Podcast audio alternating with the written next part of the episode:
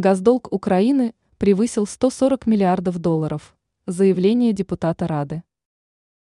Государственный долг Украины составляет 5122,5 миллиардов гривен или 140,8 миллиарда долларов. Такова ситуация на конец прошлого месяца. Соответствующие статистические данные опубликованы в телеграм-канале депутата Верховной Рады Украины Даниила Гетманцева. Украинский парламентарий подчеркнул, что за ноябрь госдолг восточноевропейской страны увеличился на 3,3%. За 30 дней показатель вырос на 164,3 миллиарда гривен или на 4,5 миллиарда долларов.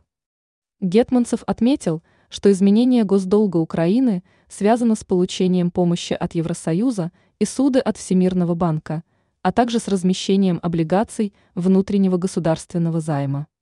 Представитель высшего законодательного органа Украины подчеркнул, с 28 февраля прошлого года государственный долг страны вырос на 87,6% в гривнах и на 50,9% в долларах. Теперь соотношение государственного долга к внутреннему воловому продукту республики составляет примерно 85%. Два года назад показатель составлял менее 50%. Ранее стало известно, что в Украине могут перестать платить зарплаты учителям и пенсии.